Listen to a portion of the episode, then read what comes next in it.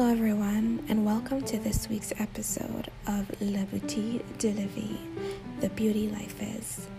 This podcast is available on Apple Podcast, the Anchor app, Breaker, Google Podcast, Pocket Cast, Radio Public, and Spotify.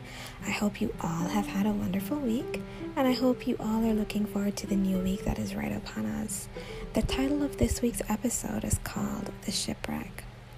Now, recently, I learned, I'm sure most of you uh, should know about the Titanic that sunk many, many years ago because there's a movie out about it. So I'm pretty sure most of you know about it.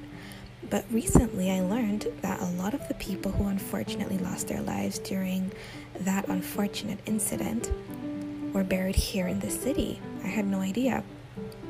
And so, if you know about the Titanic, you know that uh, this famous ship it never made it to its destination, and it was the largest cruise ship of its time. It was considered to be the most developed ship of that era, and coincidentally, it was said and it was described as unsinkable. However, unfortunately, after colliding against an iceberg mid voyage, the ship sank. And so I wanted to talk to you all today about shipwrecks and the shipwrecks that happen in our own lives or just in life in general. And in the case of the Titanic, they were warned about six times of, you know, a possible iceberg and perhaps they didn't heed to the warnings or maybe if they had heeded the outcome would have been different. And it's just like our own lives. Sometimes we never see the shipwrecks coming.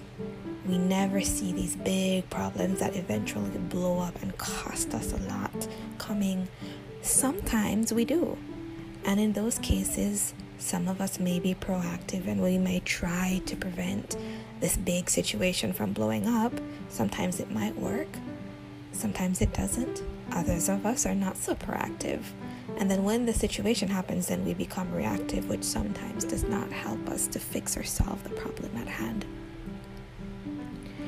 But I wanted to remind you that shipwrecks in life is a natural part of the cycle of living. It's a natural part of being human. It's a part of living. There will be moments when we are happy and everything is going well, but there also will be moments when things just don't go as planned even when we've tried to plan them, even when we've made the best possible choice in our minds that there is to make, that life doesn't always go as planned. But just like the legendary phoenix, the bird that supposedly rises from the ashes and is reborn, we have a choice.